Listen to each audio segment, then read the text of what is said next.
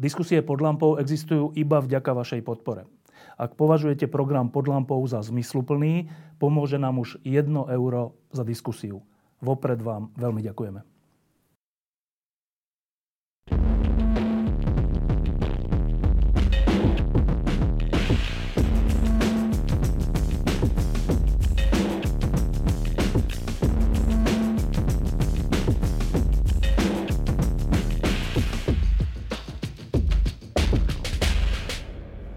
Za pár dní je Veľká noc a za normálnych okolností je to čas e, takého stíšenia alebo e, dokonca rodinnej radosti, stretávania a hĺbších otázok, ale teraz žijeme v čase vojny a tie pocity sú diametrálne iné. E, dnes budeme hovoriť s dvoma ľuďmi, ktorí s tým nejakým spôsobom súvisia.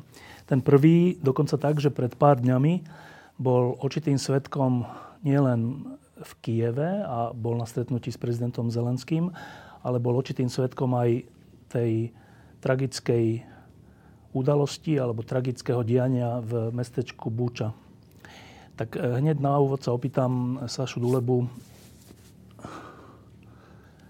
To nie je že zážitok, ale že čo to bola za skúsenosť? Myslíš teraz celú cestu alebo Buču? Asi najprv Buču. Buču. No, taká šokujúca, pretože jedna vec je vidieť tie obrázky, ale to hovoríme o Buči, to je len prvý prípad. Pretože vlastne podobná situácia je ešte v Irpini a v ďalších mestách vlastne. To sa ešte na všetko ukáže, no. Sa všetko Vorzel a ďalšie, tieto teraz začali vlastne v Černigovskej oblasti, lebo ako, to sú zverstva. Ako zverstva na civilnom obyvateľstve. Ide o vojnové zločiny. Uh, poviem to takto, vlastne keď sme prišli do toho Kieva, tak potom sme hneď vlastne z vlaku nastúpili do aut a išli sme vlastne všetci do Buče. To je 90 kilometrov. No a vlastne tam ruské vojska boli až na hranici toho mesta. Hej, čiže celá tá cesta už hore, tam je pár kilometrov, je taká, že štvorprúdovka, potom sa to zužuje také ušie cesty a to je celý taký proste les, také veľa proste lesných porastov. No a proste bolo vidno, že tam všade prebiehali boje, pretože popri ceste zničené ako teraz výšky bojovej techniky, tanky, BVPčka, nejaké nákladné autá. Aj v tých menších obciach, čo sme prechádzali pred Bučou, tak proste bolo vidno aj, že to boli domy, ktoré dostali zásah, očarnené, niektoré, niektoré vyhorené, proste strašne smutná cesta, plus, plus potom tie zátarasy, akože tam sa nerýchlo nedá ísť, lebo protitankové zátarasy stále tam sú, pre každý prípad nedávajú ich preč, takže musíte ísť tak do esička tými autami, aby proste tanky nemohli rovno ísť. No a Buča, to je 50 tisícové mesto, ktoré je z polovice čierne, teraz ako je zničené. Čierne zmysle, zmysle Čierne, to je, prvý, to je prvý obraz, keď tam prídeš farebný nejaký, akože čierne, to sú vyhorené budovy, alebo sutiny, oni sú proste Rodinných čierne. domov, všetkého? Aj bytovky, aj proste, polka mesta je zničená. Stále je tam ešte, aj tam sme boli tiež potom pozrieť po návšteve teda toho masového hrobu. Tam je hneď také kriminalistická, e, vlastne taká maringotka veľká, kde majú vlastne laboratórium, lebo už dokumentujú, teda a dokumentujú, čo sa stalo tým ľuďom. A išlo, to sú vlastne všetko civilisti. No a som rád, že aj na Slovensku sa našli odvážni a skúsení teda súdni lekári, ale aj špeciálni e, teda vyšetrovateľia špecialisti. To už keď sme vlastne Uh, vedeli sme, že ukrajinská strana sa bude pýtať, či Slovensko je pripravené pomôcť aj s vyšetrením, s dokumentovaním tých vlastne vojnových zločinov na civilnom obyvateľstve. Tak áno, máme už takých, uh, uh, ktorí sa dobrovoľne prihlásili, že teda idú francúzsky už včera. Vlastne prišli celý tým z Francúzska ďalšie členské krajiny ho vysielajú tými, lebo o čo ide? Ten súdny lekár vie identifikovať uh, vlastne Deň čas, hm. teda kedy došlo k umrťu tej osoby a, čím? a ako. Vlastne, čo spôsobilo to umrtie, plus vie poznamenať prípadne, ak došlo nejaké stopy neprirodzeného zásahu ako do organizmu a, a podobne. Čiže už 500 takýchto prípadov civilov e, dokatovaných je zdokumentovaný. V tomto mestečku? Uh, nielen väčšina v Buči, lebo tam sa to začalo, ale už sú aj začali pracovať v iných ďalších mestečkách. No a teraz snažím sa to predstaviť. Tak idete uh, autami po tých cestách, necestách, dostanete sa do tohto mestečka, niekde vystúpite, asi s miestnym primátorom alebo niečo? Pri kostole. pri vlastne, tak sprevádzal nás Šmihal, lebo v podstate my sme... A, bola tam Ursula von der Leyen, a šéfka Európskej komisie, bol tam najvyšší predstaviteľ... Pre zahraničnú politiku? Zahraničnú politiku Borel a náš predseda vlády. A ty? No nie, tak ako krem mňa tam ešte bola Ľubica Karvašová, e, ktorá je takisto poradkynia pre európske politiky, predsedu vlády. Bola tam Simona Mikušová, ktorá je vlastne šéfka tlačového oddelenia u predsedu vlády. Takže boli sme traja tam. No, a teraz čo, vystúpili ste? No vystúpili sme, e, nás priviezli rovno, vlastne tam je taký kostolík, taký bielý, bielej farby, čo tak kontrastovalo. Našťastie teda celý a pozadí v podstate, tak z pravej strany, z ľavej boli také ešte ucelené budovy, ale z pravej už proste také čierne. No a vedľa toho bol ten masový hrob. Hej. No a, a tam vlastne už aj prebieha identifikácia tých diel a tak. To je akože na námestí? Ako to nie je na námestí, tak e, to je taký vlastne areál, ktorý patrí k tomu kostolíku. Je v rámci toho kostola? Hej, hej, v rámci toho, je to pri tom kostolíku. Nie je to nejaký veľký, obrovský, ale taký pekný akože kostol. No a tam je ten masový hrob, tam, je, tam, aj, tam robia tú expertízu, takže prišli sme tam. Samozrejme sprevádzal aj premiéra Ursulu von der Leyen, Borela, predseda vlády Ukrajiny Šmihaľ. Plus prišiel ako primátor miestny a proste a robili im výklad a tak ďalej. No bolo to, bolo to hrozné. A to, čo, to, čo vidíme, prepáč, to, čo vidíme v telke, tú ulicu, kde sú tie jednotlivé tela, tak ešte na ulici, to je tam poblíž? To už je odpratané samozrejme, ale nie je úplne poblíž. Oni to proste zvážajú až tie, tie ďalšie tela, ktoré proste nachádzajú, lebo aj teraz ešte stále rozhrabujú tie sutiny po bombardovaní, po delostrelecký útok tam nachádzajú, proste ľudí tak zistujú, že akým spôsobom no, zobrali. A k tomu... Čiže oni to sústredujú pri tom kostolíku. Hej. To neznamená, že, že to je poblíž. My sme boli na inej ulici, ktorú nám potom ešte ukázali tej Buči. Ona už tiež tak vošla do takých Správ. takých správ a dejín, ako to je tá ulica, kde sa Ukrajincom podarilo zlikvidovať niekoľko desiatok kusov uh, ruskej techniky rovno ako na tej, na tej ulici. Aj Kaderovci tam boli takisto napríklad. Hej. Čiže to sme, to proste, poviem to takto, že vidieť také, nechcem byť taký nejaký, neviem to opísať, ako, lebo to ťažko, jedna vec je to vidieť niekde v médiách, na internete, v televízii, druhá vec, keď si tam, vidíš to naživo, tam cítiš ešte aj tie, ten pach, ten pach aj, aj vôbec vôňu tohoto miesta, však ako nehovorím o tela, ale povedzme tie budovy takisto vyhoreté, hej, to tam proste je. A plus tá technika ako zničená. No proste taká katastrofa, hej, taký... Ako to, e, ja keď som sa, ja to opisujem potom kontrastom, lebo keď sme sa vrátili už, ja som si dal, v sobotu sme sa vrátili, ja som si v nedelu dal takú prechádzku. Ráno som šiel po Palisadoch, kde som šiel oproti vášho štúdia hore na, náhrad sa popozerať na to mesto a som si uvedomil, že akože v akej to šťastnej krajine vlastne žijem. Je to pekné, nerozbombardované akože mesto. Hej. Dve otázky k tomu. Uh, ruská propaganda hovorí, že ničí na Ukrajine vojenskú infraštruktúru a určite neničí civilné ciele a civilné obyvateľstvo. Teraz ty prídeš do tohto mestečka a hovorí, že prvý dojem je, že čierna v zmysle obytné budovy, kde žijú civilisti, rozbombardované. Obchody, tak, infraštruktúra. Tak No je to lož. Nezodpovedá to realite, pretože jednoducho, keď v prvých dňoch, skutočne v prvých dvoch, troch dňoch, môžeme hovoriť o tom, že to boli tie prekvapivé útoky vlastne, lebo sám Zelenský aj vlastne Jermak priznali, že oni jednoducho fakt to neočakali do posledného, do poslednej chvíle, že neverili, že sa Rusi na takéto niečo proste podujmú. Takže to bolo, to bol šok, keď začali tie raketové útoky po celej Ukrajine. No tak vtedy to boli predmetom hlavne teda vojenská infraštruktúra, protizdušná obrana, lietadla, letiska, veliteľské, proste úzly. A to ešte také prvé tri dni, zhruba bolo možné povedať, keď Ukrajinci boli prekvapení. A hlavne pri tom Kieve, tam zo severu sa dostali Rusi najďalej, v podstate až ku Kievu. Hej, to až teraz odišli vlastne mesiac, po mesiaci bojov na konci marca, e, sa museli stiahnuť, lebo neboli schopní e, ten Kiev dobiť. Oni sa dostali zo severu, zo západu, obsadili, lebo pôvodný plán bol, že obsadia to letisko Hustomeli, to je tiež tam nedaleko, pri Kieve, to Antonov, tam, kde zaparkovaný bol vlastne najväčšie lietadlo Mria, alebo Sen po ukrajinsky, ako to transportné, ktoré Ukrajinci majú, to je zničené. Išlo o to, že chceli obsadiť ten Hostomel, tam chceli presunúť ďalšiu jednotku a vlastne e, urobiť výsadok na Kiev, proste eliminovať vládu. Aj po vojne, no? Aj po vojne vybavené. Už tam mali aj proste uniformy parádne pripravené na, na oslavy. No len na tom hustomeli sa to proste začalo škrípať, lebo oni neboli schopní ho tak obsadiť, ak si mysleli, že ho obsadia hneď a hneď tam 8 tisíc vojakov, výsadok Kieva, len sa budú špecializovať, že budú v šoku tí Ukrajinci, nebudú sa brániť.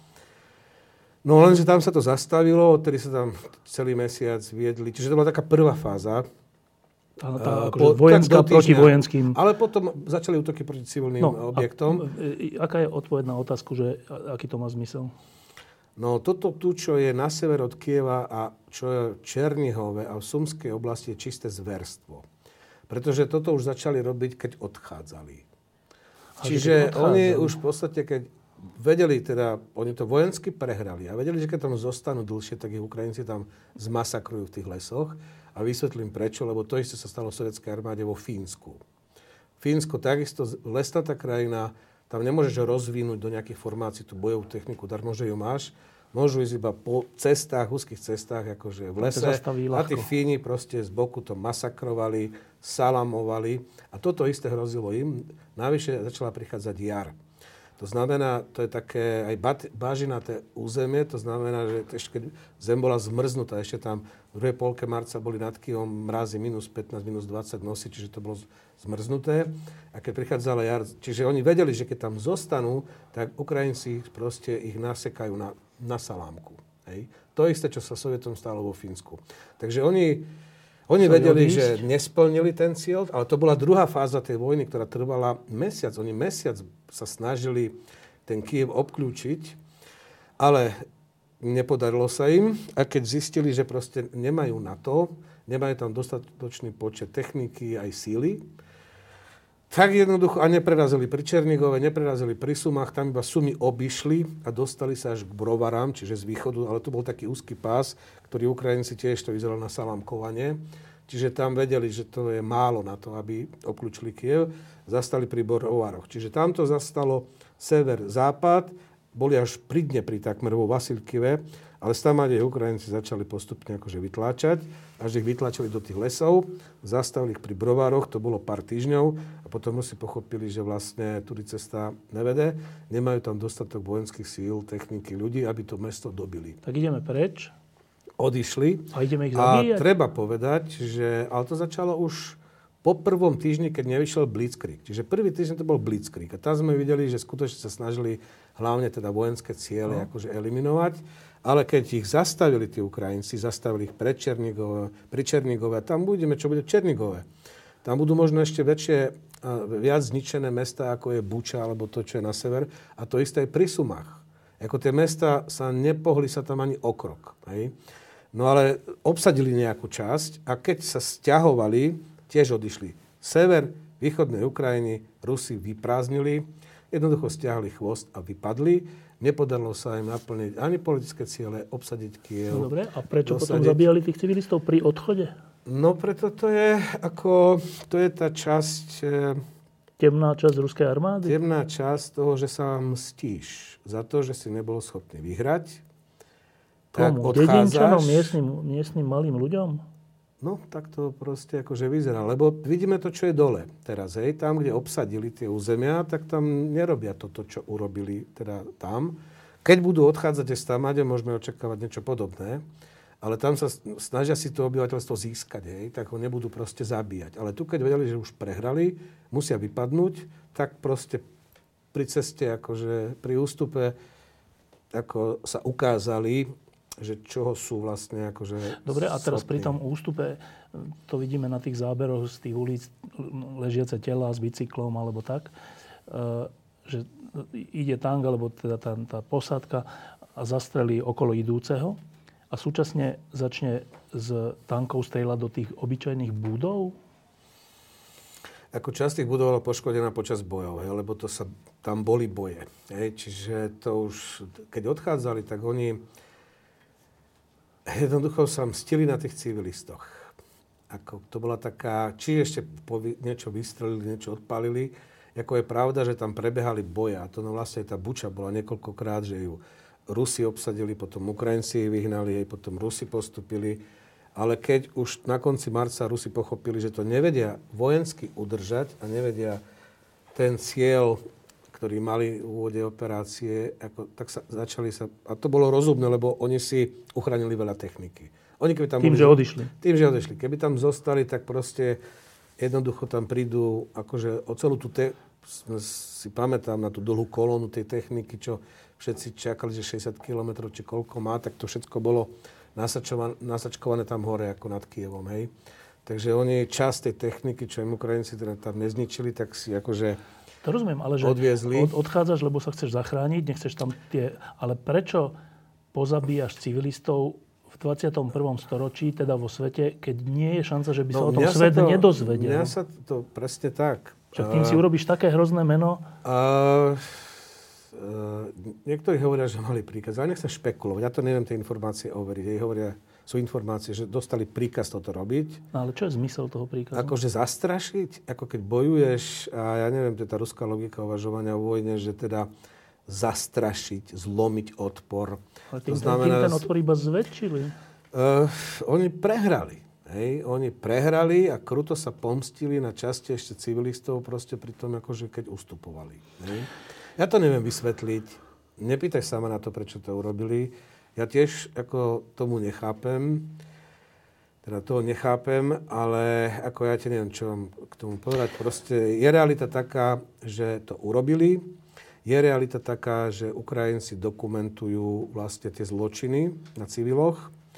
A je realita taká, že majú informácie z viacerých zdrojov, aj vďaka tomu, že sa Anonymous podarilo nabúrať ako na stránku Ministerstva obrany zoznamy menné tých jednotiek Čiže keď tí lekári, patológovia určia, kedy ten, ktorý bol zakatovaný človek, dá sa určiť aj vďaka satelitným snímkom, ktorá jednotka sa nachádzala ako v tom čase, keď ten človek ako zomrel. Čiže ono je, a keď ešte tam prídu tie vyšetrovacie týmy z ďalších krajín, bude sa dať pekne zmapovať a veľmi adresne, veľmi, lebo Nemci, napríklad nemecká správna služba má odpočutých Rusov, keď komunikovali pri tom, čo robili. Briti majú nasnímané satelitné snímky, kedy sa to vlastne akože dialo. Čiže tých dôkazov bude dosť a bude sa dať určiť aj tých bezprostredne, ktorí to vykonávali, ale samozrejme otázka je, kto im dal príkaz. Hej? Existuje teda ten, tá, tá ruská hm, propaganda, alebo teda odpoveď na toto je, zase bola také, to bol taký primitívny pokus, že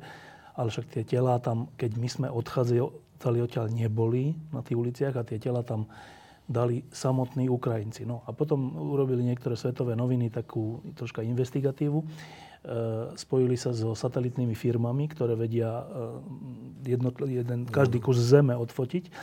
A tá analýza ukázala, že tie tela tam boli ešte dva týždne predtým, než, než Rusi odišli. Čiže počas toho, keď tam Rusi boli, keď to ovládali. A tým pádom je celý tento argument vyvratený. Ale znova zapýtam, že vo svete, kde je všetko verejné, um, uchy, uchylovať sa nielen k týmto vraždám, ale aj potom k úplne primitívnej propagande, ktorá sa na druhý deň vyvráti, to svedčí o čom? No toto, však to Rusi robia už pár rokov. Oni proste klamú. Je to informačná vojna. Hej, všetko je naopak. Nič ako neplatí, nič nie je pravda to je spochybňovanie vlastne toho, že oni, však aj vy máte, vy ste urobili. To má, keď sa bavíš s Rusom o tom, tak ti povie, že a čo Američania v Iraku, a čo tam Afganistan a tak ďalej, a čo v Juhoslávii. Akože proste to je... Nie to by aspoň priznávalo, to, že to robia. To nie ale oni to ale, nepriznávajú. Ale však to práve presne, to nie je odpoveď na otázku, lebo takíto ľudia, ktorí vlastne fungujú v tom, z tých schémach tej informačnej vojny, oni neodpovedajú na otázky, očividné otázky, v prípade povedzme týchto hej, zabitých civilistov, ale hneď odvedú proste rozhovor niekde inde. Ale ako, prečo to robili, neviem. A ako zlyhanie, mohlo byť aj ako zlyhanie jednotlivcov. Otázne je, či mali na to príkaz, aby to robili, či sa len chceli mstiť, lebo oni tam vlastne ako sa báli, že tí Ukrajinci ich zabijú, ako tie ozbrojené akože sily, takže máš nenávisť voči všetkému vlastne akože ukrajinskému a odchádzali. Ako, aj museli odísť, aby si zachránili kože, no tak proste po ceste ešte sa rozlúčili ich štýlom. E, druhá časť tej cesty bola e, stretnutie s prezidentom Zelenským a e, to, čo vidíme každý deň, ako on rozpráva, má všetké prejavy z tej kancelárie, alebo vidíme aj nejaké zábery, keď tam bola Čes- Česko-Slovinsko-Polská delegácia v nejakej miestnosti, tak e, teraz bolo stretnutie, kde bol aj slovenský predseda vlády. Aj ty si tam bol? E, asi sa... Taktože to sa deje v prezidentskom paláci? Či to sa nesmie hovoriť? Hmm. Ako... Radšej by som to nehovoril. Dobre. Dobre. Ale, Ale bol sa, si vnútri. Áno, deje sa to tam, v tých priestoroch, Dobre. len nie priamo v prezidentskom paláci. Čo si tam ale... zažil? No, akože, pozrite sa, Kiev je tiež ako dosť smutný pohľad na Kiev, hlavne pre tých, ktorí Kiev poznajú z toho mierového obdobia. Ako takisto zátarasy, proste vreca s pieskom, vojenské akože posty, Prázdne mesto technika a také, také pusté, ale taká dusivá atmosféra, taká ťaživá. Lebo stále hrozí ten útok. Oni síce ako proste reálne vedia likvidovať značnú časť tých rakiet, lebo teda rakety stredného krátkeho doletu to je niečo, čo môže priletieť. Hej. Čiže to musia akože monitorovať. Pár na Kiev ako priletelo. No a čiže ľudia ako sa snažia nejak neprehať. Stále je tam ešte ten, jak sa to hovorí, komendánsky čas, alebo tá uh, odkedy dokedy môžeš byť vonku a potom vlastne by sa malo to Zákaz vychádzania, no. No, takže monitorujú. Čiže je to také, ako, ale cez deň, keď sme tam boli, tak som videl na ulici proste zo pár ľudí, ale väčšina obchodov aj tak ako nefunguje, akože v nejakom krátkom čase sa otvára, ľudia si prídu nakúpiť, čo potrebujú a radšej radšej sa ukryjú. Veľa ľudí aj odišlo z Kieva do iných častí, teda hlavne mami, teda ženy s deťmi, aj starší ľudia. No ale viac menej je tam bezpečne v tom Kieve. Aj to, čo, kde nás prijímal Zelenský, to nie niekde, nebolo v bunkri, to bolo proste v jednej z budov, ako v tom areáli, ale asi je lepšie zabezpečená nejak. No a, a inak, hej, no, ale nebudem špecifikovať. No a tak samozrejme všade hliadky, keď sme išli k nemu, no tak sme museli odovzdať všetko, čo sme mali akože pri sebe. A v podstate my sme tam išli v tom programe tak, že sme už išli potom kvázi na večeru, kde on to podával a bola tam šéfka Európskej komisie, Borel náš premiér, aj proste členovia tých, tých delegácií, bola tam ukrajinská vláda takmer celá nastúpená. Bola večera a po večeri nás mal predseda vlády s ním akože rokovanie tam si bol? Tam sme boli vlastne spolu s poradkyňou jeho pre európsku politiku Ľubicou Karvašovou a premiér sme boli traja. Čo je to za chlapíka? Ako, bolo vidno na ňom, že je teda unavený, hej, lebo akože to, neviem, že koľko on spí, aký má denný režim, ale veľmi príjemný spoločník, veľmi slušne hovorí aj po anglicky a občas si potrebuje ešte akože mu dopre, lebo šlo to, a tak, šlo no? to vlastne hej, po anglicky. Ale má takú iskru v sebe, taký ten humor svoj, taký, taký špecifický, takže veľmi je príjemný a čo ma osobne veľmi prekvapilo jeho ako taká analytické schopnosti, lebo na tie otázky, ktoré dostal, či už na tej večeri, povedzme, od Borla, od Ursuly, od nášho premiéra, ale potom počas tých rokovaní, keď sa pýtal náš premiér, tak on mal na to proste dobre analytické odpovede.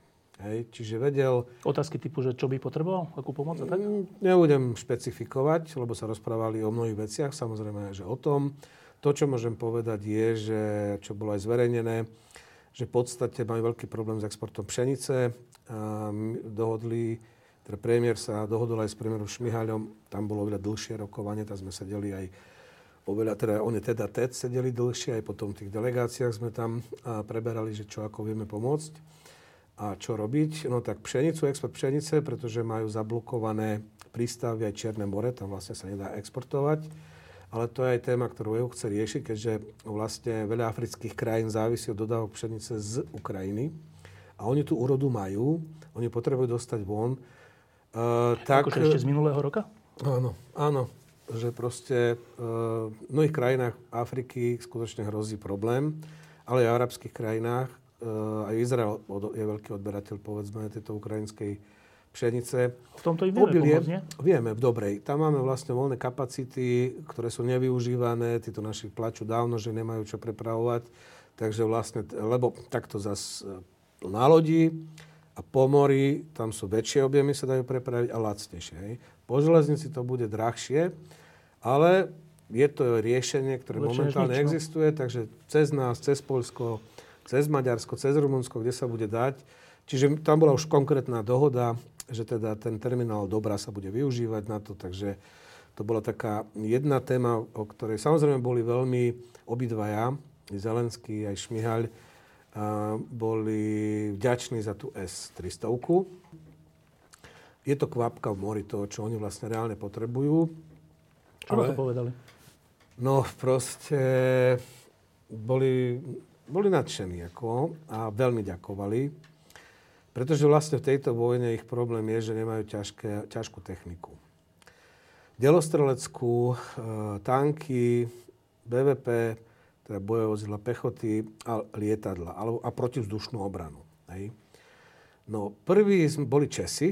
Česi im dodali tie modernizované tanky T-72 a druhý sme boli my, že sme im dodali S-300, hej, čo je proste pre nich veľká vec. Samozrejme, oni sami, však oni pred vojnou mali 200 týchto batérií, akože S-300, čas, o časť prišli. Takže, ale to bolo skôr tak, že to naša jedna, táto S-300 tam nerieši akože proste vývin toho konfliktu, ale bolo to obrovské symbolické gesto, lebo spolu s Čechmi vlastne sme prelomili tabu, členských krajinách na to, že sme dodali ťažkú techniku. No a teraz jednoducho sa očakáva, že to bude mať taký domino efekt, že sa pridajú ďalšie krajiny. Ale tí prví, tí museli mať akože odvahu to urobiť a vyšlo to tak, že to boli Česi a sme to teda my. Čo je inak, uh, som s viacerými ľuďmi znalými tejto problematiky rozprával, tak uh, všetci to považujú za jedno z najsilnejších rozhodnutí samostatného Slovenska v zmysle, že sa nejak pozitívne zapojilo do diania mimo svojho územia, že, že, že sme boli vôbec nejako aktívni, že úplne, že silná vec. Ale Vieš troška to, o pozadí toho S, rozhodnutia? Nielen S-300, akože tam ešte iná vec, za ktorú sú nám vďační, nie, men, nie menej ako za tú S-300, ale samozrejme pohonné moty, munícia, tam ten materiál skutočne akože dodávame už odkedy tá vojna začala. Ale za to, že my sme Slovenská republika, prvá krajina, členská krajina Európskej únie, ktorá dala na stôl, až premiér, prvý, ktorý dal na stôl riešenie, ako zmanéžovať ten prístupový proces Ukrajiny. Na Európskej rade pred premiérmi, hej? Uh, o Versailles, keď bol ten summit neformálny vtedy. A Ukrajinci to vedia. Ako, teda ešte, a... aby, aby to nezaniklo, že Slovensko ako prvá krajina z Európskej únie dala na stôl konkrétnu predstavu o tom, ako postupovať Áno. pri príjmaní Ukrajiny Áno. do Európskej únie? Áno. A to je dôvod aj prečo náš premiér vlastne, lebo tá cesta Ursuly von der Leyen bola dohodnutá dlhodobejšie, ona im privezla dotazník. Hej. To je taký prístupovom procese mm. druhý krok, čiže pre ne historická vec. To, to bol ten deň, lebo dali žiadosť o členstvo. Druhý krok je, že komisia vypracuje dotazník, cieľom ktorého je zistiť stav pripravenosti krajiny na prístupových rokovaní. Potom, keď oni to vyplňa, komisia dáva opinion alebo stanovisko o rade, aby teda rozhodla rada o tom, že či sa môže začať alebo udeliť kandidátsky štatút. No, my sme boli áno prví, my máme a, konkrétny návrh, ako to zmanéžovať. Predseda vlády to predstavil, a, to bolo 10. 11. marca, tuším, neformálny summit ako jediný. Poliaci dali návrh, ale to bude skôr akože Také sú, máme tri návrhy momentálne na stole v, tých, v rámci EÚ. Náš návrh, ktorý obsahuje aj fond, to znamená fond na povojnovú obnovu plus prístupový proces a konkrétnu procedúru, ako to uchopiť, aby sa to zvládlo do 5 rokov. Čiže to nie je o tom, že členstvo zajtra, lebo politické rozhodnutie. Nie, ten, ten tak ako my sme, my sme tiež dobiehali. My sme tiež boli vylúčení z prvej vlny a vtedy proste sa uplatnili nejaké nástroje, ktoré nám, po, a to len o naše šikovnosti, že sme boli schopní dobehnúť tedy Čechov, Maďarov a Poliakov, ale aj napríklad komisia nám išla ústretie, vytvorila high level group, tak nebudem hovoriť o detailoch, ale to sme vlastne uplatnili aj tú našu skúsenosť, ktorú sme, sme mali. Plus sme navrhli konkrétne kandidátsky štatút plus, ktorý znamená aj otvorenie priebežné otvorenie vlastne inštitúcií v štatúte pozorovateľa. A nebudem hovoriť o detailoch, lebo to sú veľmi... teda Ale čo chcem no? povedať, že sú tri návrhy. Ja chcem povedať k tomu, že prečo náš premiér vlastne mal túto spoločnosť. Prečo a čo je dôvod? spolu s Le- Áno, lebo ona, akože tam boli viacerí premiéry, ktorí mali záujem. No. Ale ona si vybrala nášho predsedu vlády, pretože my sme ten návrh dali. Tie ďalšie návrhy sa týkajú pomoci Ukrajine, ale doslova, že technické a tak ďalej. A vlastne šéf Európskej rady dal návrh na zriadenie EU Ukraine Solidarity Trust Fund, akože na obnovu. Hej. Ale my sme jedine dali vlastne návrh, ako zbenežovať prístupom proces. Dobre. Čiže preto tam bol. A toto oni si veľmi, akože aj Zelenský, aj Šmihali ako uvedomujú, že čo pre nich Slovensko robí na pôde EÚ z hľadiska ich európskej perspektívy. No, to, to, to chcem práve povedať, že z toho, čo hovoríš, vyplýva, že v tejto chvíli, v týchto dňoch a týždňoch má Slovensko na Ukrajine a konkrétne aj u Zelenského a ukrajinskej vlády veľmi dobré meno. Tak. Ja len k tomu, keď tomu argumentu, ktorý si spojil s dodaním S-300, že sme urobili nejaké mimoriadné a možno najlepšie nejaké rozhodnutie akože za posledné roky, roky no? tak netreba zabúdať na toto, lebo toto je dôležitejšie. Tá S-300 bola symbolickým gestom, ale toto tu je program pre Európsku Ukrajinu, s ktorou sme prišli my, takto sme teraz akceptovaní aj zo strany Európskej komisie. Samozrejme, jej šéfka, ona musí nechať rozhodovanie na členských krajinách, ale osobne, tak ako je ona naladená, tak je naladená rovnako, ako sme naladení my. A sme teraz partner. Dobre, predposledná otázka je k tomu samotnému Zelenskému, keď ste tam boli a pozeral si sa mu do očí.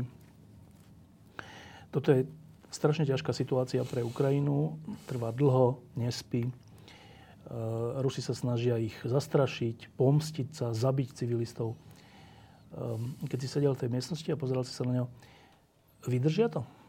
Oni sú odhodlaní, však oni už prvú bitku vyhrali od Kieva Rusy museli vypadnúť. Oni takisto, nielen Rusi preskupujú sily, oni preskupujú sily takisto. A to, že oni budú bojovať a krajinu ako proste neodovzdajú, ani sa nevzdajú, to je akože jednoznačné. Oni sú presvedčení, že proste tú vojnu akože vyhrajú. A teda ubrania svoju krajinu. Otázka je, že ale to je zase iná téma, aby sme rozoberali, že aké sú vlastne ako scenáre.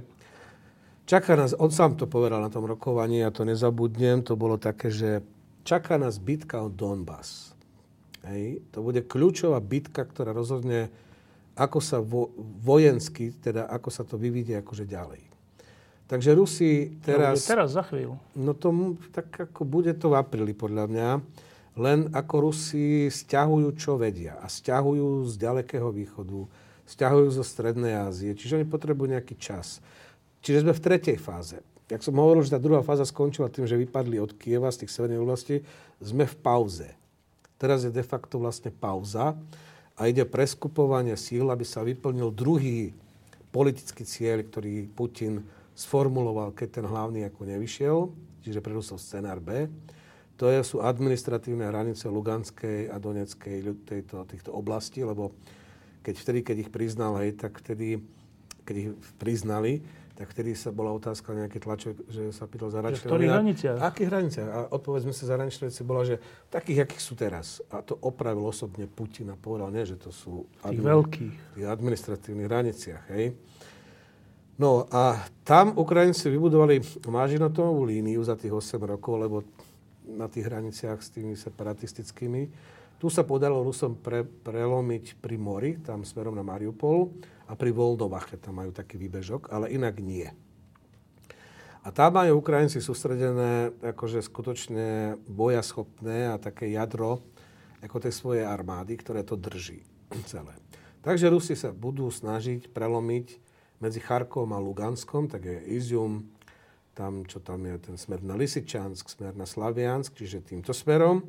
A potom z dola tlačiť od Mariupoľa a to, čo sa tlačia na Krivý rok, za Porožie, aby sa spojili a vytvorili kotol a znič, zničili tam vlastne ako tie ukrajinské jednotky. Toto je cieľ, ruský cieľ tej bitky o Donbass, ktorú očakávame v najbližších teda dňoch, týždňoch možno, lebo keď chcú mať 9. maja slávnostný nejaký marš na Červenom námestí a reportovať víťazstvo, tak to by mali dovtedy akože urobiť. Čiže máme tu nejaké tieto. No Ukrajinci sa pripravujú samozrejme na obranu. Chýbajú im ťažké zbranie. Chýbajú im ťažké zbranie to je ako, ako oni sa vedia brániť. Je možné, že to, to nikto ne, teraz nevie povedať, ako to celé skončí, ale Rusi idú bank teraz. Čiže, ale tento útok ich vyčerpá.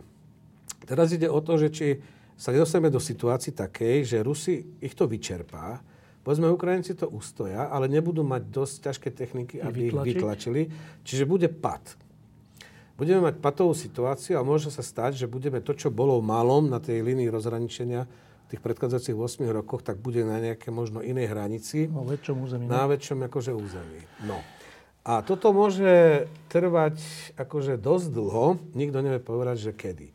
Podľa môjho názoru Ukrajinci sa nemusia nikam ponáhľať, pretože na nich začnú hrať sankcie. Tie sankcie, ktoré ešte teraz sa už prejavili samozrejme. Čím dlhšie, tým lepšie. Ale no? tam ide o dve veci hlavné. A prvá vec, to je ten biznis logistikou. Lebo všetky tie logistické firmy fungujú tak, že keď fungujú zabehané obchody, sa robia účtovné prevody, platby za dodané tovary a služby, oni sa predzásobujú na 3-4 mesiace.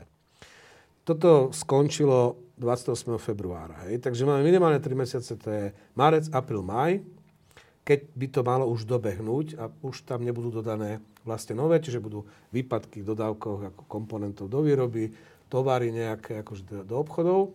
A druhá vec, 1. apríla Rusko nesplatilo pohľad, teda a, dlh a, tým, ktorí sa nakúpili ruské štátne dlhopisy. A beží 30, teda nesplatilo, pretože nevie, ako splatiť, pretože nikto nechce zobrať v rubľoch a doláre, eura nemôžu prevádzať. A tých, ktorí vlastnia tie dlhopisy, tak tí chcú mať platby v dolároch alebo v eurách, nie v rubľoch. Hej? Takže oni to nesplatili. A teraz beží 30-dňová lehota, v rámci ktorej to môžu splatiť. Ak to nesplatia, tak potom ratingové agentúry vyhlásia Rusko akože default. Ale čo, prečo je to dôležité? Lebo veľa západných firiem, ktoré pozastavili aktivity v Rusku, napríklad taký McDonald's, oni majú 80 zamestnancov a stále im ešte platia platy. Lebo e, veria, teda pres, obchody zavreli, ale sú na dovolenke kvázi nutenej, ale stále im platia e, platy. A takýchto firiem je viacero tých západných, že čakajú, že sa to nejak ešte v dohľadnej dobe proste vyriešia, nabehnú do biznisu, otvoria prevádzky a, a idú ďalej. No lenže keď bude default, tak to bude signál pre práve takéto firmy, že proste jednoducho si povedia, že teraz fakt ako toto sa z toho Rusi tak skoro nedostanú. Čiže jednoducho my z toho ani zisky nebudeme viesť, aj keď tam zarobíme niečo, tak nebudeme to viesť, ako si previesť k sebe, lebo proste to je akože pod sankciami. Čiže potom prestanú to platiť. Hej. Čiže znovu máš minus 80 tisíc vlastne pracovných miest. Celkovo, len McDonald. Teda. Len McDonald, hej. A to je tých firiem, ktoré pozas, sa stiahujú z Ruska, stiahli alebo pozastavili je cez 400. Z toho takmer 300 sú investori ktorí tam reálne investovali do infraštruktúry, ako McDonald's, vystavali obchody a tak ďalej, a nejaké iné. A to je dosť veľa. To je niekoľko, no mierny odhad je niekoľko stovák tisíc. No a toto všetko vlastne začne doliehať v júni. Čiže nema, to, to je môj argument, že vlastne aj keď bude patová situácia, ono vlastne samozrejme je smutné a hrozné, že tí Rusi stále využívajú tie rakety a budú útočiť na objekty všade po celej Ukrajine. Ale jednoducho ak vydržia Ukrajinci túto veľkú bitku od Donbass a o to len, aby odrazili ten útok, tak budú víťazmi. Lebo v podstate potom sa otvorí v júni, teda ešte nejaký mesiac to potrvá, ale začne fungovať ekonomická fronta, ale to už bude v Rusku. Čiže tá, ten konflikt, ten problém, ako sa... Čiže predpokladáme a dúfame, že proste tí ľudia začnú vytriez, teda triezvieť ako z tej opice propagandistické, čo majú teraz, ako v hlavách, hej, tí Rusi. Ale bude to pre Rusko stále väčší, väčší problém. Takže... No, a posledná vec. Keď si tu bol naposledy, to bolo ešte tesne pred vojnou a pred dvoma mesiacmi asi, a som sa ťa pýtal, že či si myslíš, že bude tá vojna a ty si v súlade aj s tým, ktorý v súlade s ďalšími ľuďmi vrátane prezidenta Zelenského hovoril, že nie, že to, si, to by Rusi neurobili, lebo to nemá zmysel a budú mať z toho len straty. Dobre, tak prešli dva mesiace, Rusi to urobili, majú z toho straty. A to sú jednak tieto vojenské a ľudské straty, ale strata na povesti Ruska je podľa mňa na desiatky rokov nenapraviteľná z toho, čo urobili. No dobre, ale teraz máme pred Veľkou nocou a to je taká vec, že aj zlá vec, aj veľká nádej sa stal, stane niekedy aj naraz. Tak skúsme veľkonočnú nádej pre Rusko. Má Rusko, toto Rusko, ktoré toto urobilo, tento Putin, nejakú nádej? No ja sa obávam, že možno, že práve cez veľkonočné sviatky ako spustia tú bitku o Donbass, čo bude teda taká štvrtá fáza rozhodujúca tej vojny. Hej. Takže oni to môžu... je jedna vec tá vojna, ale dlhodobejšie. Má Rusko Ako, nejakú... Samozrejme, že každý má nádej, aj Rusko má nádej. A ja si myslím, ja chcem veriť, že, že jednoducho raz Rusko bude normálna krajina, s ktorou budeme spolupracovať. Ja by som tiež, povedzme, aj to odpájanie sa od ruskej suroviny neriešil na väčšie veky, lebo to neznamená, že na väčšie veky tam bude taký idiot, ako je Putin. Hej? Že tam raz sa dojde k nejaké zmene, budeme s ním potrebovať spolupracovať. Čiže ako byť, mať poistku proti takým idiotom, že tam budú vládnuť, tak to áno. Ale zase nerobme nič na väčšie veky, lebo jednoducho ja verím, že to Rusko raz bude inou krajinou. Naozaj tomu veríš? Áno, tak Nemecko je inou krajinou a keď sme si pozreli na Nemecko spred druhej svetovej vojny, tak čo sme tam videli? Ako, koľko percenta podpora pre Führera, pretože Sudetis... Nemecko brutálne čo? prehralo tú vojnu tak, že v Berlíne muselo kapitulovať. No, Dobre, toto bude o tom, že tak ako Rusi postavili otázku a hlavne pred tej legitimita jeho pred vlastnou verejnosťou, máme super modernú armádu, my to všetko poriešime ako vojenským spôsobom. Nie. Nie sú schopní naplniť tie ciele a tie sankcie budú proste na tých Rusov doliať. Čiže ale je to na Rusoch. Ako toto nevyrieši na miesto Rusov nikto iný. Rusi si musia... Ale dobre, nech si majú doma, čo chcú. Nech si robia, čo chcú ale nech dajú pokoj iným. Hej, to je celé. No a ja si myslím, že e, ešte k tomu, že prečo som tedy povedal a neveril som, že to začnú, pretože to je vidno. A ja som si nemyslel, že sa odvážia s 200 tisíc vojakmi zautočiť akože s cieľom obsadiť 40 miliónov krajinu alebo je hlavné mesto. Si porovnajme Československo, nás bolo kedy v 68. 14 miliónov, plus minus a pol miliónová armáda nás obsadzovala s tým, že tu boli lojálne štruktúry, to znamená komunická strana a celý systém správy. Tam išlo len o to eliminovať vojenský odpor a dovidenia. Hej. A tedy je krajina úspešne okupovaná. Tuto 200 tisíc vojakov ide okupovať 40 miliónov krajinu. No išlo. No išlo a to akože, ako si to teda vyhodnotili, keď za každým jedným vojakom by mali traja, štyria policajti, ktorí by mu kryli tyl a organizovali. Lebo to vidíme dneska, správy z Chersonu. Okupované mesto Cherson, no oni tam a, a riadia to Ukrajinci, ako ukrajinská volená samozpráva. Oni sú tam tí vojaci, akože, ale oni, to mesto nespolupracuje akože s Ruskom. Hej? Čiže ako oni okupovali ten Cherson, keď tam... Čiže čo to je, akože tam sa prešli tí... Ale to, tá idea mohla byť len skutočne, ale to hovorí o spupnosti, o obrovskej píche, keď oni si mysleli, že proste urobia výsadok v tom letisku akože hustome obsadia Kiev a proste do pár dní akože vybavené. A teraz jednoducho dostávajú odpoveď a platia cenu za svoju spupnosť. A ja si myslím, že Rusi potrebujú trošku viac pokory, lebo chýba im tá pokora. A chýba aj Putinovi a chýba proste aj tým, ktorí si si povedali, že oni denacifikujú Ukrajinu, hoci denacifikovať potrebujú oni. Hej.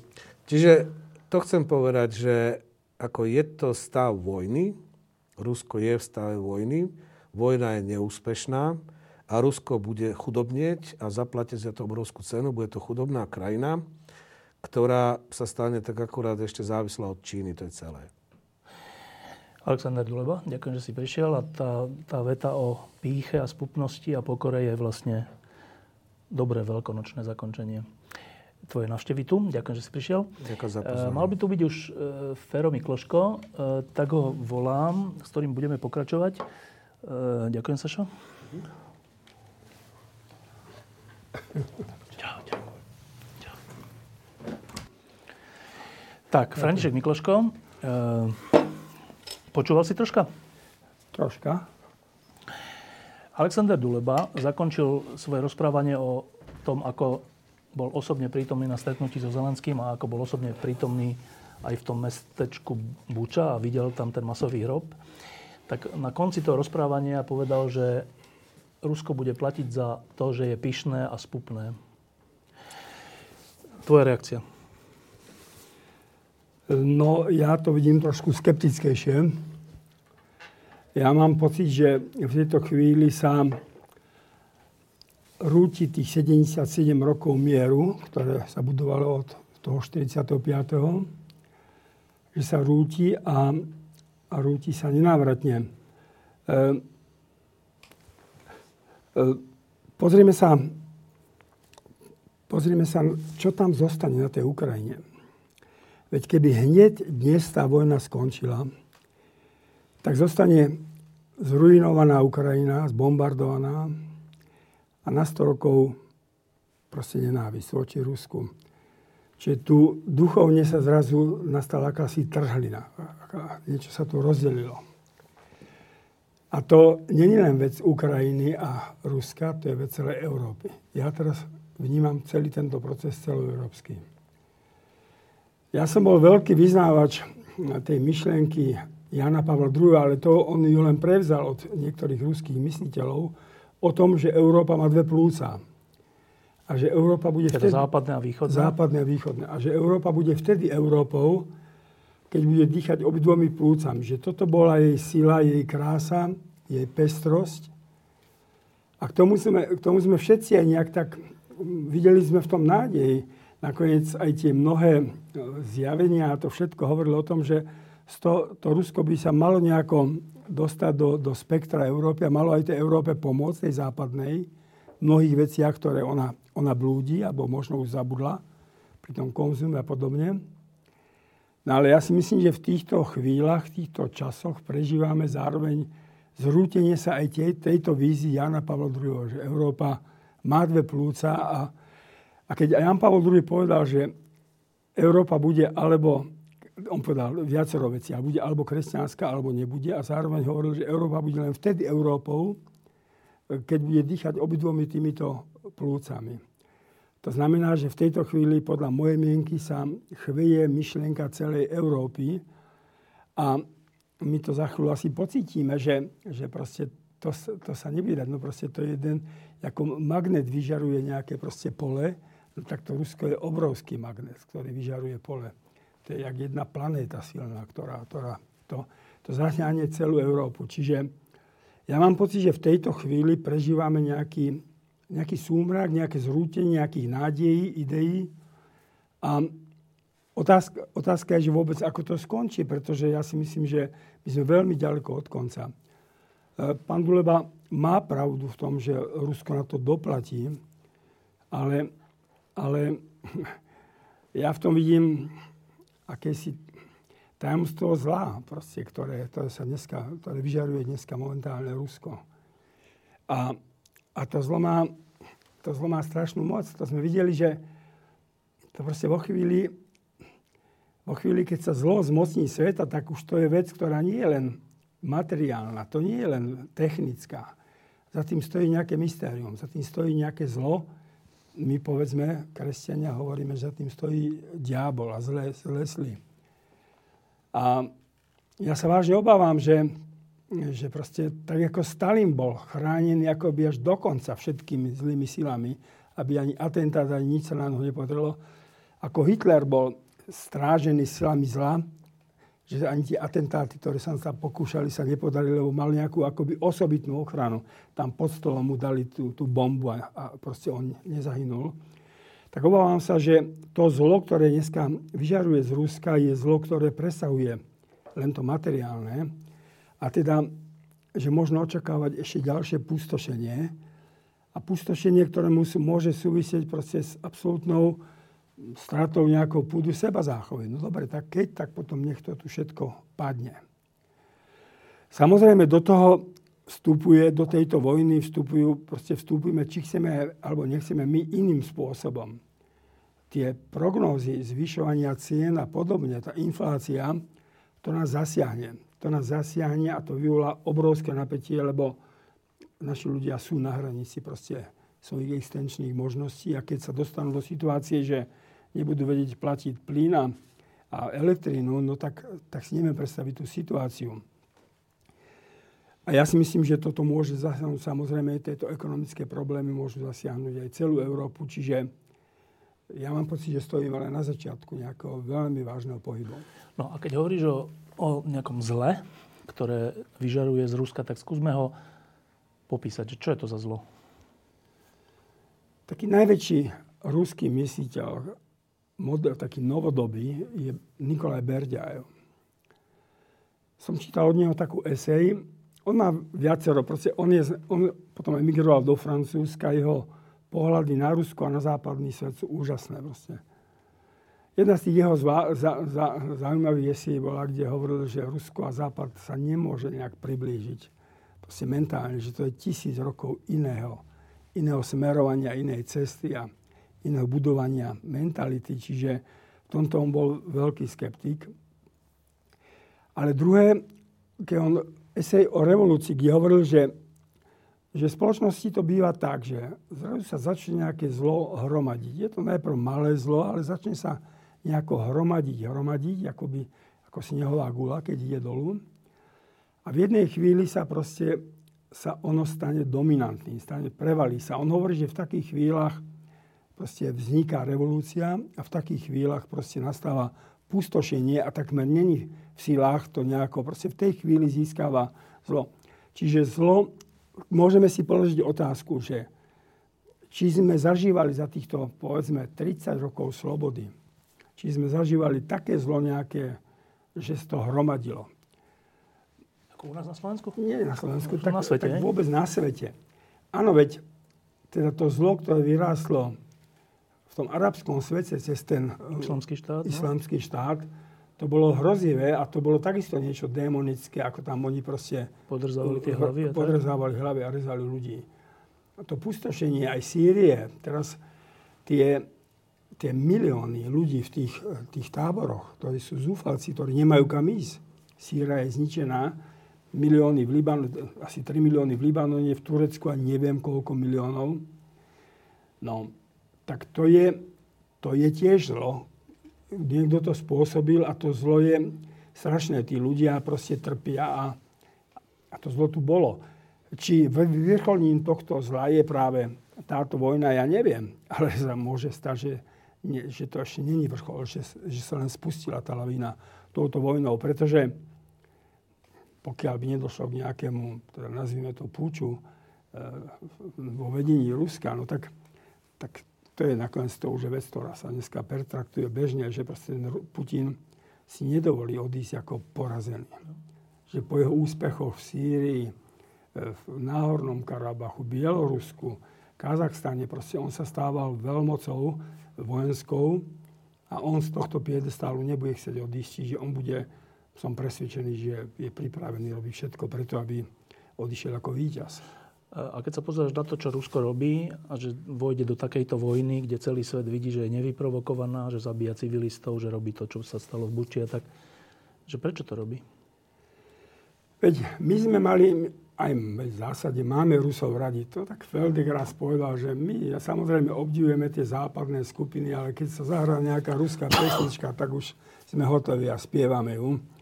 Čiže v je nám to srdcom blízke. A teraz, keď padol komunizmus, tak, tak, sa, tak teraz sa hovorilo, že Rusko už není to, čo bolo za komunizmu.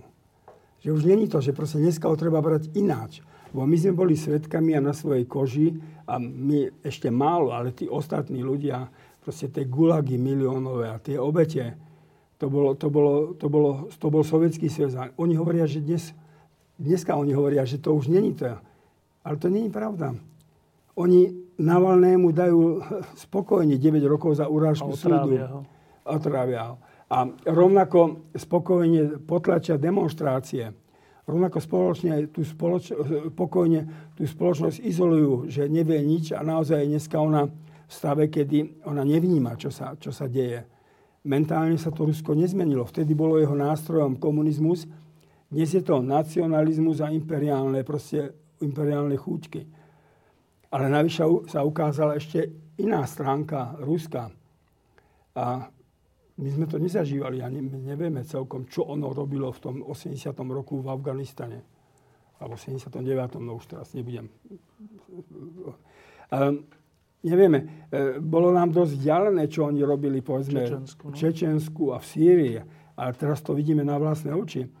To Rusko bolo vždycky vnímané, že bolo napadnuté. Raz Napoleonom, potom Hitlerom a teda, že sa bránilo. Videli sme ho v tých obranných vojnách, v ktorých priniesli proste obrovské obete. To zase tam nikto nič nespochybňuje.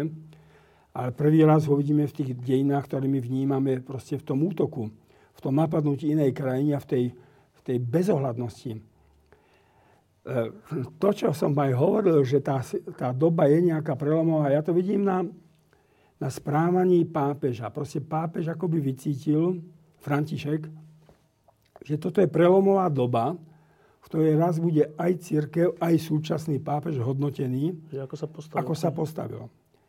A on, sa, on samozrejme, mnohí mu vytýkajú, alebo tej vatikánskej di, diplomácii, že necháva akoby otvorené dvere na dialog. Ale on to utrpenie tých Ukrajincov pomenúva tak jasne, a to je adresné smerom k Moskve, že už ďalej nemôže ísť. On to nazýva svetokrátižou, čo sa tam deje.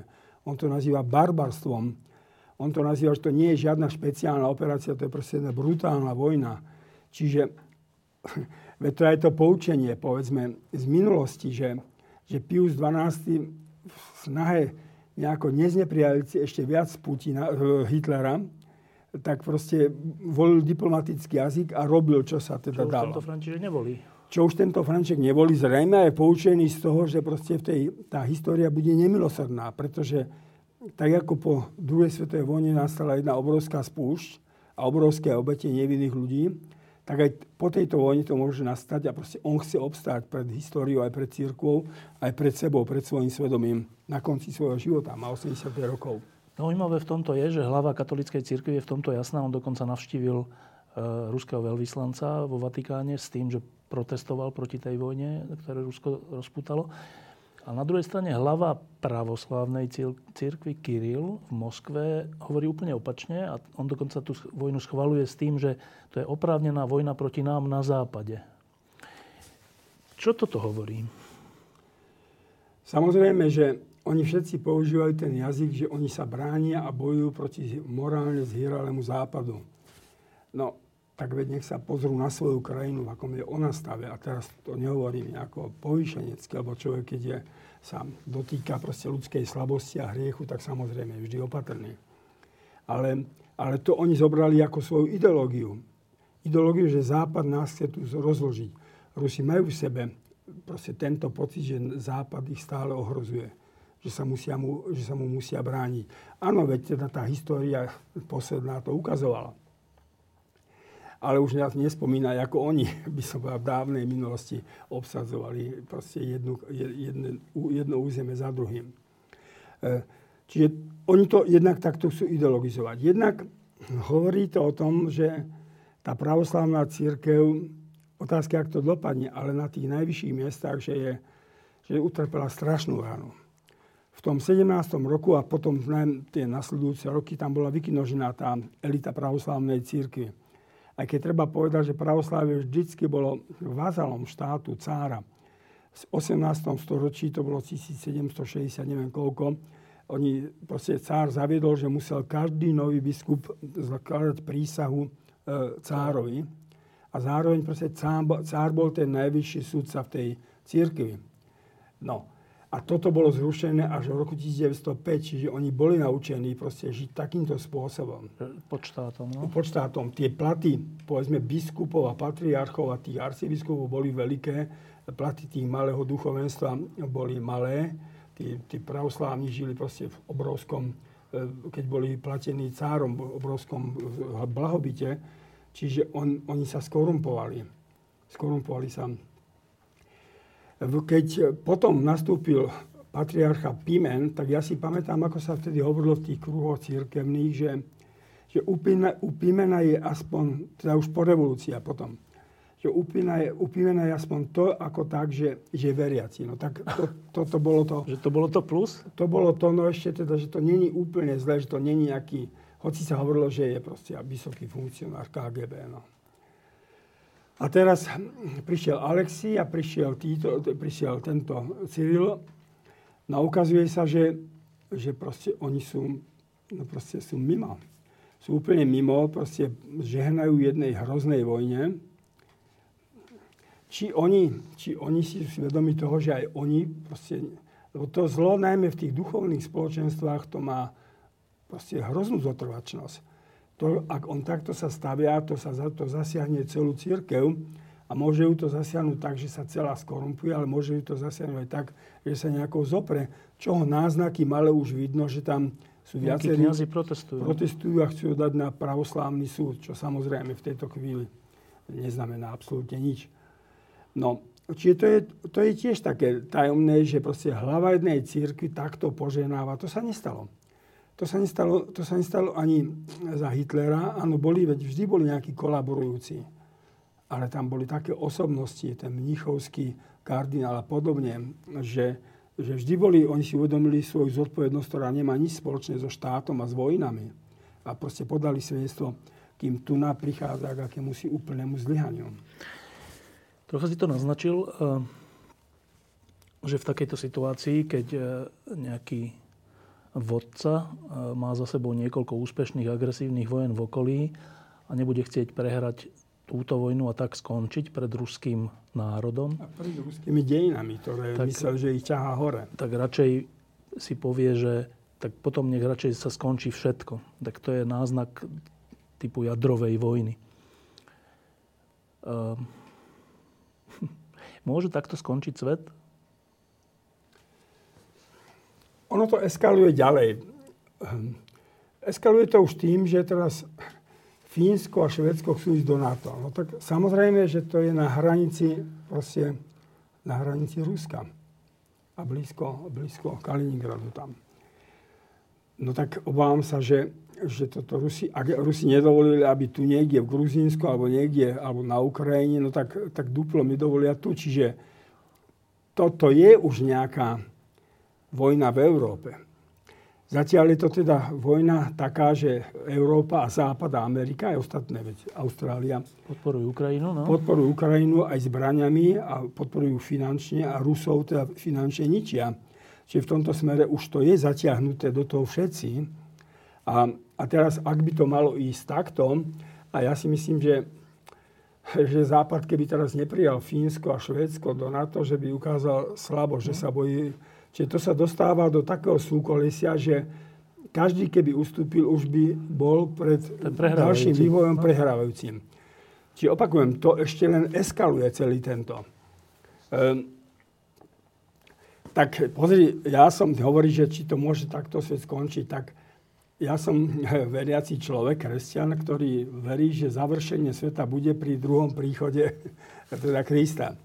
No, čiže neverím tomu, že by svet zrazu zanikol, ale, ale že môže tu nastať spúšť, tak, a že môže dojsť takejto, takejto katastrofálnej vojne, to si viem predstaviť a tak teraz nebudem do toho zaťahovať všelakých vizionárov, ale ja som od detstva, od detstva som toto počúval, tie vízie, že proste tu dojde ešte k apokalyptickým udalostiam v Európe. Ale opakujem to už teraz aby som to neprehnal. Uh... Čiže ono to aj v mysliach ľudí, aj proste tá alternatíva, tá možnosť tu je aj v mysliach ľudí. Že proste aj dneska ju vidíme. No, ako, pýtajú sa to. Pýtajú sa to a zároveň vidíme, že to je aj možné, že už sme tak ďaleko, že proste to môže takto dopadnúť. Dobre, a v tejto situácii máme, máme asi dve možnosti. Jedna je, že nás to úplne rozvykla a zamrzne. Alebo proste, že nebudeme schopní ničoho. Budeme len stále o tomto rozprávať a prestaneme žiť. Aká je iná možnosť? Tak ja začnem od Slovenska. Ja si uvedomujem takú vážnu situáciu na Slovensku teraz. Ehm, Československo, a teda v rámci neho Slovensko, povedzme za 40 rokov komunizmu, sa muselo totálne vzoprieť voči, voči, aby prežilo nejak duchovne, tak sa muselo vzoprieť voči komunizmu, čo bola totálna, totálna ideológia so všetkým, mocensky, ekonomicky, policajne nejak to udržalo. Nejak to udržalo, povedzme, kresťanstvo udržalo na Slovensku. Aj cez tajnú církev. Aj cez tajnú církev. Proste nejakým spôsobom sa dá zápas. Keď pomyslíme, že, že proste komunistom sa na Slovensku podarilo zničiť všetko. Proste živnostníkov, všetky tie stavy. Kláštory, všetko. všetko.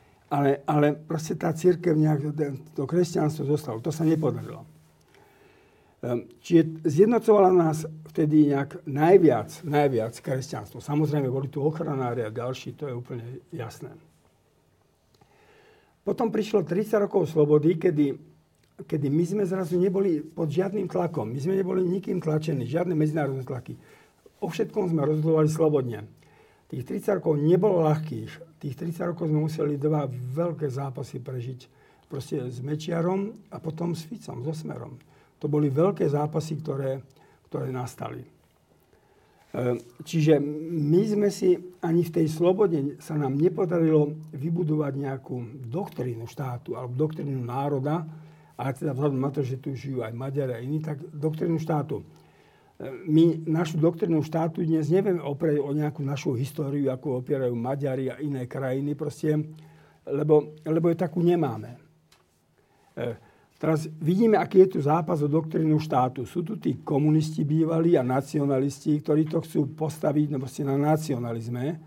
A samozrejme, že koketujú o kresťanstvo, čo je proste najväčšie absurdum. A to bude ešte veľký zápas vnútri kresťanstva, že týchto nacionalistov bude treba vytlačiť. E, potom sa tu vynárajú niektoré síly, nazvime ich liberálne alebo sekulárne, ale ale ja teraz budem otvorený a nikoho sa nechcem dotknúť. Vlastne, ak zoberiem, že je tu SAS a že je tu progresívne Slovensko, tak zatiaľ oni sú neschopní postaviť takú doktrínu, ktorá by zjednocovala celé Slovensko. Proste sú v nejakej puberte svojho, by som povedal, svojej ideológii a skôr môžu vyvolávať len napätie. Čiže No a teraz, teraz už tu sa to zhoršuje, lebo ak bude horšia situácia, vidíme, že už táto koalícia by neurobila ani sama vládu, už bude problém. A teraz ešte do toho prídu tieto obrovské problémy. Ekonomické, tá vojna sa nás bude dotýkať teraz. To je úžasné, ako naši ľudia vítajú, teda sa starajú Veľ, o tých... Veľká pomoc je. Obrovská pomoc. Len samozrejme, že keď sami začnú mať obrovské ekonomické problémy, ťažšie, no? tá nervozita bude narastať. A otázka, nakoľko tá štátna pokladnica bude stačiť na všetko. Čiže tá situácia sa tu môže radikálne zhoršiť, nehovoriac o tom, že ak teda naozaj by sa to posúvalo a teda Rusi začnú prekračovať už hranice, eh, by som povedal aj Ukrajiny, Ukrajiny a budú, budú už aj provokovať na to, no tak tá vojna sa nás bude bezprostredne dotýkať.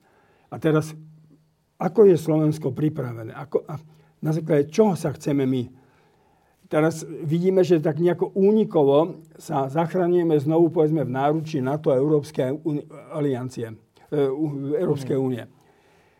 Ale to je znovu len nejaký príklon, že niekto za nás to vyrieši. Proste Slovensko čaká najväčší problém teraz nájsť nejakú, nejakú demokratickú alternatívu, nejakú doktrínu štátu, ktorá sa nám zatiaľ vôbec nepodarila. Ani po páde komunizmu. Ani kresťanom, ani liberálom, ani, ani nikomu. Kresťanom, ani liberálom, nikomu. nikomu. Ja som zažil ten krátky čas, kedy sme VPN a KDH spolupracovali. Proste po 89. Po 89. To bola nádej. Zažil som krátky čas, kedy, eh, kedy sme, nie, to nebol krátky čas, ale proste vyzápasili sme tieto sekulárne, by som povedal, spoločenstva a kresťania vyzápasili Trnavskú univerzitu. To, to si možno neuvedomuje, že to bol dôležitý zápas, pretože sme ubránili, aby jedna univerzita proste zostala univerzitou a v zápasí sme spolu 98.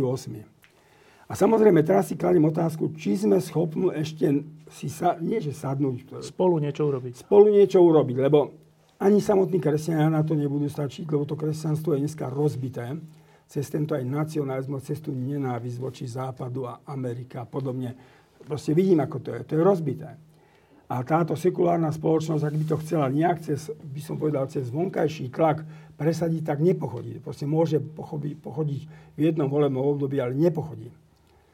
Čiže otázka, že či tu je vôľa vytvoriť proste nejakú víziu takú, aby to bola, aby sme mohli sa začať opierať o nejakú našu doktrínu štátu. Spoločnú. spoločnú. A to je zase, znovu je to, by som povedal, že zatiaľ je to akoby v troskách, lebo toto, toto, ne, ne, toto nemá nejaké riešenie, keď to víme politicky. Nad tým všetkým je stále nejaký otáznik nad tým demokratickým Slovenskom stále za 30 rokov vysí otáznik. Čiže či sa o to pokúsime, a teda keď to zlyháno, tak potom sa staneme znovu len vazalom niekoho. No, to bolo taká, to, bolo, to si hovorilo o takých širších súvislostiach slovenských, ale e, keď sa dnes stretávam s kamarátmi a priateľmi, tak tá otázka je taká osobná, že počkaj, že to fakt môže byť, že niekto tu že zhodí jadrovú bombu niekde na Európu, že to naozaj. A čo budeme potom robiť? No a to je vlastne tá otázka iného rozmeru, že ja som sa ťa to raz spýtal, keď sa tá vojna začala a ty si mi povedal, no tak ja sa chytím s mojou manželkou Janou za ruky a uvidíme. Ale tak dobre, skús sa vcítiť do ľudí, ktorí... My sme to zažili za komunizmu. Vtedy sa strašili jadrovou vojnou a chodili sme na tie všelijaké cvičenia plynové masky sme nosili a hovorili nám, že keď vybuchne tá jadrová bomba, ako si máme lahnúť petami k nej a hlavou a tak. Ale dnešní mladí ľudia to nezažili. Je to úplne nová otázka. E, ako sa k tomu postaviť? Ak som ti ja vtedy spontánne povedal, že sa chytím s mojou ženou Janou za ruky a uvidíme, no tak som zároveň, možno aj nechtiac, vyjadril proste nejakú poslednú istotu človeka, ktorou je vzťah, alebo láska, to je jedno, proste vzťah.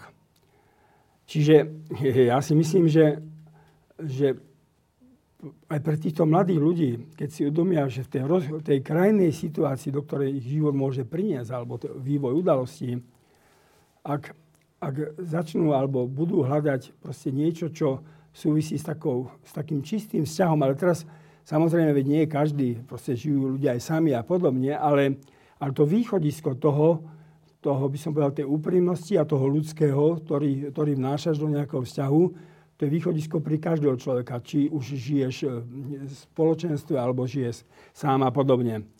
Čiže ja si myslím, že e, preto aj takéto kataklizmy bývajú často by som povedal, takým veľkým návratom ľudstva. Že až v takej situácii ľudia, ľudia objavia vlastne ten iný rozmer života. To najdôležitejšie. To najdôležitejšie. No, čiže po tej stránke už dnešná situácia, kedy si ju vieme predstaviť, kedy si ju vieme modelovať, už ona môže byť istou nádejou, aby sme si uvedomili, čo je podstatné v živote.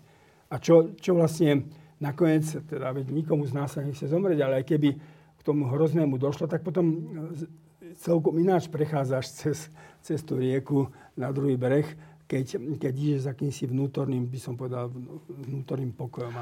No ale samozrejme do toho ja nechcem teraz ťahať mladých ľudí, ktorí chcú žiť. E, teraz bude Veľká noc. A Veľká noc to je vlastne tiež taký príbeh e, najprv, že úplnej beznádeje a smrti. Úplnej beznádeje a smrti. Tomu by som pripodobnil dnešok na Ukrajine a aj to, o čom teraz hovoríme.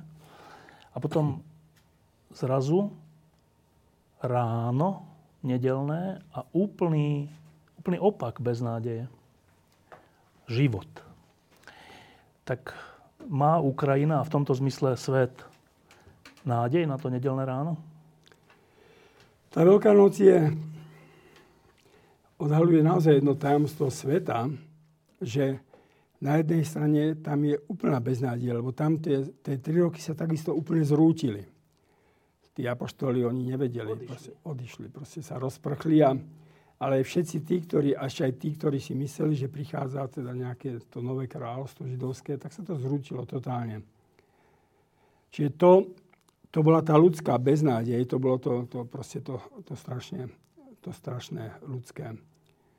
Ale treba si uvedomiť, a samozrejme toto nemusí imponovať každému uchu, že tá nádej prišla od Boha.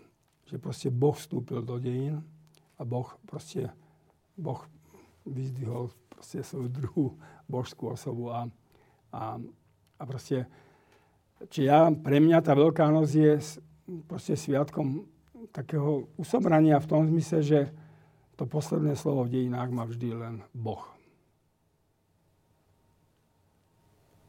Rozmýšľam, akú podobu by mohlo, mohlo mať toto posledné slovo v našej, alebo v ukrajinskej, alebo v našej situácii. Je ľahké tú podobu nájsť v tejto chvíli, kedy to ľudské tam ešte veľmi, veľmi prevažuje. Ale, ale my sa môžeme, ja sa s mojou ženou každý večer modlím. Za Ukrajinu? Menovite za Ukrajinu, za mier.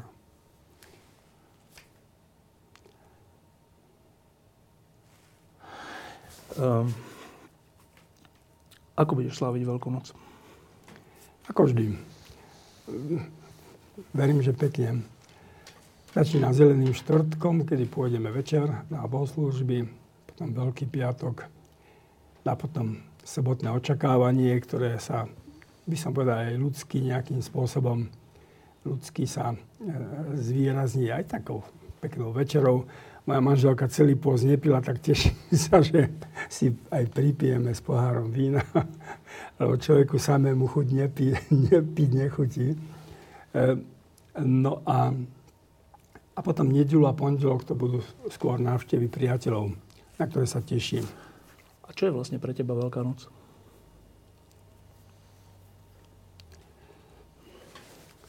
Je to... Tie sviatky vždy čo si pripomínajú tá Veľká noc je sprítomnením toho veľkého tajomstva zásahu Božieho a tej starosti Božej o tento svet. František Mikloško, ďakujem, že si prišiel. Ďakujem. Pokojné sviatky. Som sa pýtal e, Sašu na začiatku, keď tu ešte nebol, že on bol v tej buči osobne že čo pocitoval. On povedal, že on to ani nevie vysvetliť. Nevie, nevie to povedať. Ty to vidíš v telke.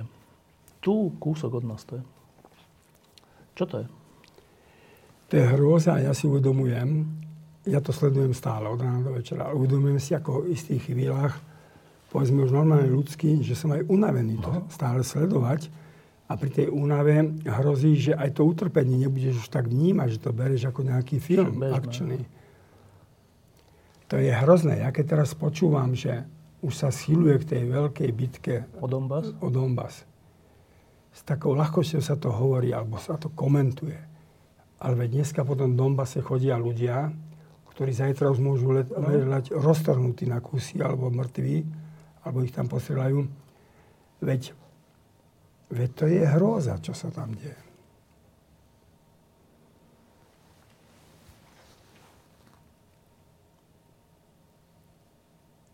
A kde sa to vzalo?